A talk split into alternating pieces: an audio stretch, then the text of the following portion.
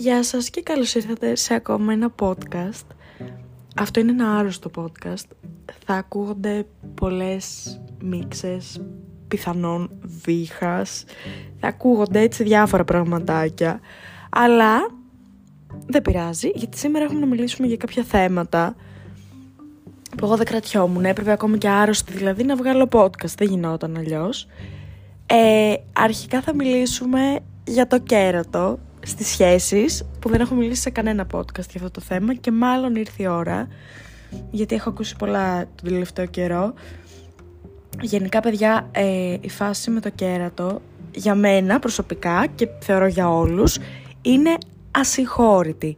Ασυγχώρητη, δεν υπάρχει κάποια δικαιολογία. Δεν υπάρχει ήμουνα πιωμένος, ήμουνα έτσι, ήμουνα γιουβέτσι. Δεν θεωρώ ότι υπάρχει μια κατάσταση στην οποία πραγματικά δεν έχεις καθόλου τον έλεγχο για να πεις ξέφυγα. Εγώ από ό,τι θυμάμαι από τον εαυτό μου, όσο πιωμένη και να έχω υπάρξει, και τώρα θα μου πεις, εσύ κούκλα μου μπορεί να μην είσαι αρκετά πιωμένη για να μην καταλαβαίνεις σου γίνεται, πιστέψτε με, έχω υπάρξει σε αυτή, σε αυτή την κατάσταση. Δεν έφτασα ποτέ σε σημείο να κάνω μαλακία. Όταν το μυαλό σου είναι κάπου, τότε το μυαλό σου είναι εκεί. Δεν έχει ούτε ήμουν πιωμένος, ούτε δεν καταλάβαινα, ούτε τίποτα. Έχουμε πλήρη συνείδηση, θεωρώ, ακόμα και πιωμένη, δεν θεωρώ ότι αυτό είναι δικαιολογία. Ε, τώρα, όσον αφορά τα μηνύματα, όταν βλέπεις ότι ο άλλος στέλνει μηνύματα σε άλλες, μιλάει ψιλοερωτικά με άλλες. Όταν λέω ψιλοερωτικά δεν εννοώ να βγάζει και μάτι. Μπορεί να είναι κάτι το οποίο, ρε παιδί μου, να τη στείλει, να της κάνει ένα απλό κομπλιμέντο, ας πούμε. Δεν χρειάζεται να είναι κάτι 38. Για μένα και τα like σε story είναι λιγάκι πρόβλημα. Παρόλο που δεν είμαι από αυτές τις ιστερικέ που πατάς like σε post και σου λέει γιατί, γιατί το πάτησε αυτό, κάνω follow την τάδε, κάνω follow όλο το γυναικείο πληθυσμό που ακολουθείς. Δεν είμαι τέτοια. Αλλά τα like σε story τα θεωρώ λιγάκι υψηλό αυτό. Οπότε γενικά όλο το interaction από το Instagram που είναι πιο ερωτικής φύσεως παρόλο που δεν κάνει μπαμ, το θεωρώ ψιλοκέρατο αν με ρωτάς.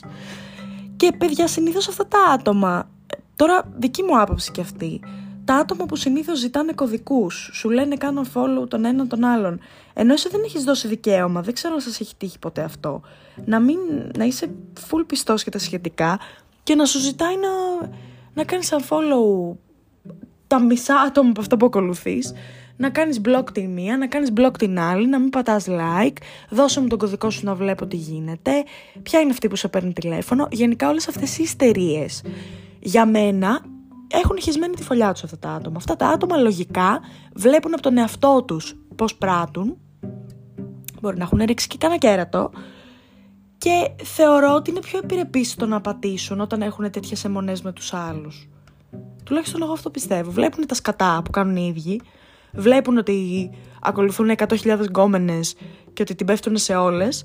Και σου λέει, ας πω την άλλη να κάνει unfollow όλους τους γκόμενους, γιατί εγώ είμαι έτσι, οπότε μην με απατήσει κιόλας. Δεν, δεν ξέρω αν καταλαβαίνετε, δεν το εξηγώ και πολύ καλά αυτή τη στιγμή, γιατί δεν ξέρω πώς να το εξηγήσω. Αλλά ναι, θεωρώ ότι λίγο κάτι κρύβουν αυτά τα άτομα. Γενικά τα άτομα που κερατώνουν θεωρώ ότι δεν αλλάζουν. Δεν ξέρω, αυτό είναι λίγο η άποψη του καθενός. Η δική μου άποψη είναι ότι δεν αλλάζουν. Θεωρώ ότι για να τα ξαναβρεις με τέτοιο άτομο, ρισκάρεις, full. Και είναι στο δικό σου χέρι. 100%. Το αν θα πάρεις το ρίσκο να επιστρέψεις ή αν θα τα ζυγίσεις τα πράγματα και θα πεις όχι. Βέβαια είναι και το τι αισθάνεσαι. Δεν ξέρω βέβαια πώς γίνεται το άλλος να σε κερατώσει και να μην ξενερώσεις τη ζωή σου. Θα μου πεις εσύ σε μήνα μη μιλάς. Γιατί ας πούμε Μπορεί εγώ να μην έχω υπάρξει σε τέτοια κατάσταση και να μιλάω εκ του ασφαλούς αυτή τη στιγμή. Αλλά ειλικρινά δεν ξέρω πώς γίνεται να σκέφτεσαι ότι ένα άτομο μπορεί ας πούμε, να έχει πει με άλλη, μπορεί να έχει κουμπίσει άλλη, να έχει μιλήσει ερωτικά σε άλλη και εσύ να είσαι ok με αυτό. Δηλαδή και να τα ξαναβρεις είμαι σίγουρη ότι δεν θα είναι το ίδιο. Οπότε αν δεν είναι το ίδιο, ποιο το νόημα να τα ξαναβρεις; Καταλαβαίνετε τι εννοώ. Οπότε θεωρώ λιγάκι ότι είναι...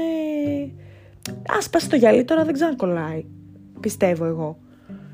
Αυτά είχα να πω παιδιά για το συγκεκριμένο θέμα. Το επόμενο θέμα που θέλω να θίξω είναι οι μεγάλες σχέσεις, οι μακροχρόνιες, που γενικά όλο αυτό με τη ρουτίνα ρε παιδί μου, που είσαι με κάποιον, ας πούμε, πάρα πολλά χρόνια και αρχίζεις και λίγο ψιλοβαλτώνεις, ρουτινιάζεις, λίγο δεν σε ενθουσιάζει και τόσο. Αρχικά εγώ θεωρώ ότι αυτό λύνεται. Λύνεται αν όντως θέλεις. Αν δεν θέλεις, δεν λύνεται. Αν έχεις μια μακροχρόνια σχέση την οποία θέλεις να αναζωογονήσεις, υπάρχουν χίλια άπειροι τρόποι. Άπειροι τρόποι. Αρκεί να ξέρεις, γκαραντί, ότι είσαι ερωτευμένος με το άλλο άτομο. Αν το ξέρεις αυτό, μπορείς να κάνεις πάρα πολλά πράγματα για να ανανεωθεί η σχέση σου. Μπορείς να πηγαίνεις σε νέα μέρη.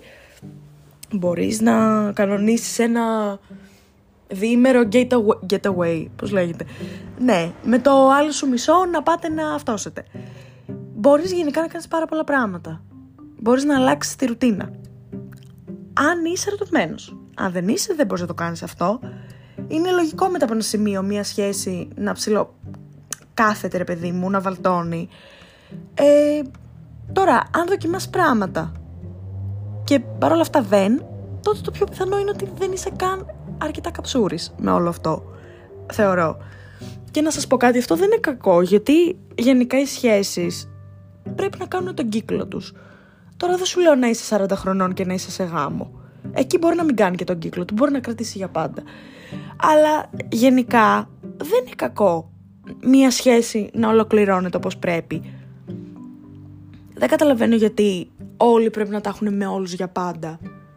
OK, okay, χώρισες, εντάξει, θα έρθει η επόμενη σχέση σου, μπορεί να ξαναχωρίσεις, θα έρθει η επόμενη, μία κάποια στιγμή θα βρεθεί το σωστό το άτομο που θα κάτσει για πάντα και δεν θα βαλτώσεις, δεν θα βαρεθείς, δεν θα ρουτινιάσεις και δεν θα χωρίσεις. Κάποια στιγμή θα έρθει και αυτό. Δεν χρειάζεται μέχρι τότε κάνε τη σχέση σου, απέκτησε τις εμπειρίες σου και τελείωνε. Δηλαδή δεν χρειάζεται να το κάνουμε τόσο μεγάλο θέμα. Είναι σίγουρα στενάχωρο το να χωρίζεις, αλλά θεωρώ ότι είναι και λίγο αναμενόμενο μετά από ένα σημείο, ειδικά σε αυτές τις ηλικίες.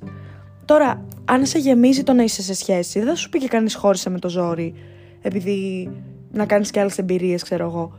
Προφανώς ότι σου βγαίνει. Αν σε γεμίζει να είσαι σε σχέση, χρόνων, τότε κάνε αυτό. Αν σε γεμίζει να βρίσκεσαι με άλλα άτομα, να χωρίζεις, να βρίσκεις άλλη σχέση και τα σχετικά, τότε κάνε αυτό. Δεν καταλαβαίνω γιατί μας πέφτει τόσος λόγος σε κάποια πράγματα και γενικά για τις ζωές των άλλων. Ε, παιδιά, η φωνή μου είναι κάτι, κάτι παθαίνει τώρα με την αρρώστια, τέλος πάντων. Θα μιλήσουμε, το επόμενο θέμα που θα μιλήσουμε είναι το hookup culture, το οποίο θέλω πάρα πολύ να το θίξω εδώ και, και πάρα πολλά podcast. Ε, αρχικά, τι είναι το hookup, το hook, γαμό. Το hookup culture, δεν μπορώ να κάνω και edit το podcast εντωμεταξύ. Αυτό είναι το αστείο. Το έχω ξαναπεί πολλές φορές. Είναι και καλά όλο αυτό το... Ρε παιδί μου βγαίνω με πολλούς, κάνω κάτι με πολλούς, δεν με νοιάζει κάτι σοβαρό και όλα αυτά. Ωραία. Εγώ δεν καταλαβαίνω ως προς αυτό το θέμα, το shaming και όλο αυτό το με πόσο έχει πάει ο ένας, πόσο έχει πάει ο άλλος, λες και είναι θέματα τα οποία μας αφορούν το τι έχει κάνει ο καθένας στην προσωπική του ζωή. Τέλος πάντων, υπάρχει γενικά ένα, έτσι, μια κακία που βγαίνει προς τις κοπέλες με το συγκεκριμένο, στο συγκεκριμένο θέμα. Αλλά OK, okay, ίσως δεν θεωρούνται από πολλούς άντρες σοβαρές αν έχουν πάει με πολλούς. Δεν συμφωνώ, δεν θα επεκταθώ περαιτέρω, διαφωνώ κάθετα. Δεν καταλαβαίνω γιατί πέφτει λόγος. Ε, όλοι έχουμε δικαίωμα να έχουμε εμπειρίες και να γνωρίζουμε νέα άτομα και να πράττουμε όπως θέλουμε και δεν πέφτει λόγος στον επόμενο τι κάνουμε με τον προηγούμενο. Λέω εγώ τώρα. Τώρα, αυτό που έχω παρατηρήσει είναι γενικά ότι υπάρχει ένα στερεότυπο του τύπου οι κοπέλες είναι πολύ συναισθηματικές και ξέρω εγώ αυτές έχουν περισσότερες ανάγκες για σοβαρές σχέσεις και τα σχετικά που αυτό παιδιά πλέον δεν είναι ο κανόνας. Δεν και καλά. Είναι ψιλοστερεότυπο ρε παιδί μου. Είναι σύνηθες δεν σας λέω. Οι κοπέλες OK okay, δένονται πιο εύκολα. Αλλά δεν ξέρω γιατί το θεωρούμε και τόσο στανταράκι. Θεωρώ ότι αυτή η φάση του τύπου βγαίνω με όποιον να είναι κάνω κάτι με ποιον να είναι, πάω κλαμπ, ξέρω εγώ είμαι στην κοσμάρα μου. Δεν είναι κακή φάση. Δεν ξέρω γιατί περισσότεροι τη βλέπουν τόσο κακή φάση και έτσι του πεταματού και ξέρω εγώ είσαι σκουπίδι αν κάνεις κάτι με πολλούς και δεν ξέρω εγώ τι. Ό,τι θες κάνεις. ό,τι σε κάνει να νιώθεις καλά, λέμε τώρα. Αλλά θεωρώ ότι είναι μια φάση που δεν θα ήταν κακό να την περάσουν όλοι. Γιατί γενικά όταν την περάσει αυτή τη φάση και συνειδητοποιήσεις με πόσα διάφορα άτομα ε, έκανες κάτι ή είχε συναναστραφεί, είχε συναναστραφεί με αδιάφορα άτομα, τότε όταν σου έρχεται μια καλή σχέση την εκτιμάς και παραπάνω θεωρώ. Ενώ αν δεν έχεις άλλες εμπειρίες, κακές εμπειρίες, αδιά, αδιάφορες εμπειρίες, τότε είναι λίγα πιο δύσκολο να πεις ότι κοίτα μου είχε κάτι πολύ καλό ρε παιδί μου. Ελπίζω να καταλαβαίνετε τι εννοώ. Και γενικά παιδιά να ζούμε λίγο και με το mentality ότι ζούμε πάνω σε μια επτάμενη πέτρα. Είμαστε κυριολεκτικά κουκίδες πάνω σε αυτή την πέτρα. Και πραγματικά συναναστροφές και εμπειρίες μας με διαφορετικά άτομα δεν θα έπρεπε για κανένα λόγο να είναι κατακριτές. Έχουμε μία ζωή έλεος. Φτάνει. Το τελευταίο θέμα που θέλω να μιλήσω, αυτό το podcast ίσως είναι λίγο πιο μικρό, γιατί από ό,τι καταλαβαίνετε, ζορίζομαι λιγάκι να μην βήξω. Ε, αυτό που ήθελα να μιλήσω τώρα, αυτό είναι συμβουλή για τα γόρια που με ακούνε.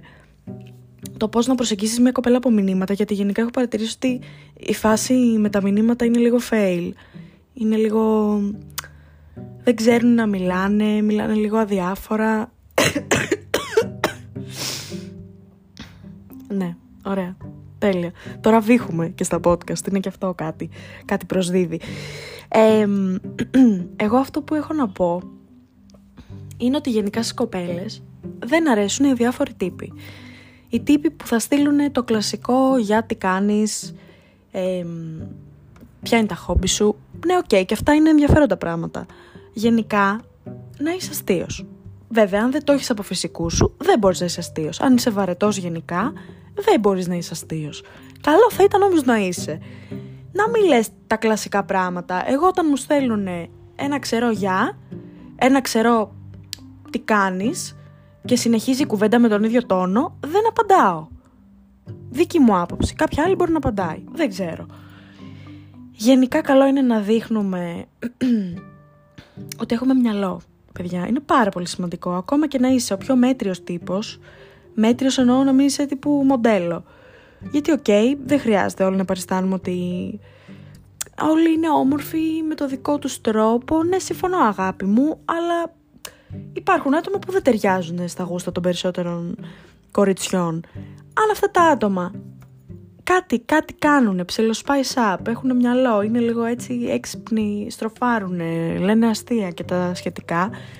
Μπορεί αυτός ο τύπος, για μένα, να μου κάνει το κλικ παραπάνω από ένα τύπο που είναι τύπου οριακά μοντέλο, γυμναστηριακός, δεν ξέρω εγώ τι, και λέει πέντε κουβέντες και βαριέμαι τη ζωή μου. Και θέλω να το βουλώσει απλά, γιατί δεν μπορώ άλλο να ακούω τι κάνεις, πώς είσαι, τι κάνεις, πώς είσαι. Θέλω να πω ότι δεν έχει πάντα σημασία το εξωτερικό. Μπορείς να τα ισοσταθμίσεις τα πράγματα μπορείς να έχεις μια ισορροπία σε αυτό. Ε, γενικά καλό είναι να έχεις ενδιαφέροντα. Τώρα αν δεν έχεις, δεν θα σου πω βρες για να βρεις γκόμενα. Αλλά γενικά καλό θα ήταν να έχεις και μια ζωή εκτός αυτού. Να λες, εγώ κάνω αυτό και αυτό στη ζωή μου και με ενδιαφέρει αυτό που κάνω. Αυτό γενικά τραβάει το ενδιαφέρον, να κάνεις κάτι που σε ενδιαφέρει και να φαίνεται. Τώρα, όσον αφορά τύπου σεξουαλικές κουβέντες και τέτοια, γιατί γενικά ψιλοβιάζονται τα αγόρια σε αυτό το κομμάτι, θεωρώ. Καλό θα ήταν να μην αρχίζουμε κατευθείαν με αυτά. Δεν θα σας πω μην αρχίζετε ποτέ, μην μιλήσετε ποτέ για αυτό το θέμα. Θα πω μην αρχίζουμε κατευθείαν με χιδεότητες, προστιχές και όλο να το πάμε στο σεξουαλικό, ε, υπονοούμενα ιστορίες. Δεν ελκύει και πολύ αυτό στην αρχή. Δηλαδή αν δεν με έχεις κάνει εξ αρχής με άλλους τρόπους να σε γουστάρω, δεν θα μου αρέσει αυτό το πράγμα από την αρχή. Τώρα, αν δεις την πορεία ότι εγώ γουστάρω, ότι τα έχουμε πει πολύ καλά και μου αρέσεις, αν μου αρέσεις προφανώς στην πορεία δεν θα έχω θέμα να μιλάμε και γι' αυτά. Δική μου άποψη και αυτό. Τώρα, οκ, ακόμα και αν μια συνομιλία αποσκοπεί στο σεξ, δεν χρειάζεται να είναι τόσο εμφανές. Δηλαδή, όλη την ώρα να μιλάμε γι' αυτό, όλη την ώρα να λέμε Α, θα κάνουμε αυτό και αυτό και αυτό. Πολύ σύνηθες και δεν ξέρω για ποιο λόγο. Μπορείς να είσαι ξεκάθαρος για το σκοπού σου, να πεις εξ αρχής στην κοπέλα: Εγώ ψάχνω αυτό και αυτό και αυτό.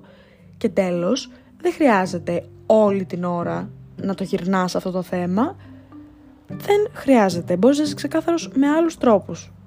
Γενικά, να ξέρετε ότι στις κοπέλες αρέσει full συζητήσεις έτσι ενδιαφέρουσες, απόψεις, θέματα της επικαιρότητας, μουσική full, όποιος δεν ακούει μουσική μπορεί να πηδήξει από τον έκτο, ευχαριστώ. και γενικά, OK, okay, έχει μεγάλη σημασία και αν είσαι και το στυλ της, ξέρω εγώ, ο τύπος της. Αν είσαι ένα άτομο που δεν είναι καθόλου το γούστο της, και όχι μόνο εμφανισιακά, γενικά και από ενδιαφέροντα, δεν μπορείς να κάνεις και κάτι. Δεν μπορείς ξαφνικά να, γίνεις, να αλλάξεις προσωπικότητα, να γίνεις ενδιαφέρον άτομο απλά για να σε γουστάρει. Δεν ταιριάζουμε με όλους, το έχω ξαναπεί πάρα πολλές φορές αυτό. Δεν τρέχει και κάτι όμως να μην ταιριάζουμε με όλους. Ε, και γενικά, αφού αν δούμε ότι δεν ταιριάζουμε, δεν χρειάζεται και να πρίζουμε. Γιατί γενικά όποιος ενδιαφέρεται φαίνεται, παιδιά. Είναι στανταράκι. Όποιος ενδιαφέρεται, απαντάει. Όποιος ενδιαφέρεται, συνεχίζει την κουβέντα ή αν δεν τη συνεχίσει, στέλνει κάποια άλλη στιγμή να τη συνεχίσει. Όταν μια κοπέλα δεν ενδιαφέρεται, δεν απαντάει, απαντάει ξερά ή ξέρω εγώ, βρίσκει δικαιολογίες του τύπου Είχα δουλειά και δεν μπορούσα να απαντήσω. Ναι, OK, okay, όταν καίγεσαι, όταν γουστάρεις, στη δουλειά σου κρύβεις το κινητό κάτω από το γραφείο σου και το ανοίγεις ένα πέντε λεπτά να δεις αν σου έχει απαντήσει. Το ξέρω. Είναι στανταράκι αυτό. Δεν υπάρχουν δικαιολογίες, δεν σε γουστάρει αρκετά. Και όταν βλέπεις ότι μια κοπέλα δεν σε γουστάρει αρκετά, δεν θα σου πω μην την κυνηγήσεις. Θα σου πω όμως μην πρήζεις και πολύ. Δηλαδή, μετά αυτό γίνεται ακόμα πιο ξενερωτικό. Όταν πρίζεις, έχεις λιγότερες πιθανότητες να πετύχεις το στόχο σου. Όταν την αφήσεις λίγο σε ηρεμία, μπορεί να το ξανασκεφτεί έχεις μία παραπάνω πιθανότητα. Οπότε αυτά ήθελα να πω παιδιά για το, για το σημερινό podcast. Θα τα πούμε στο επόμενο.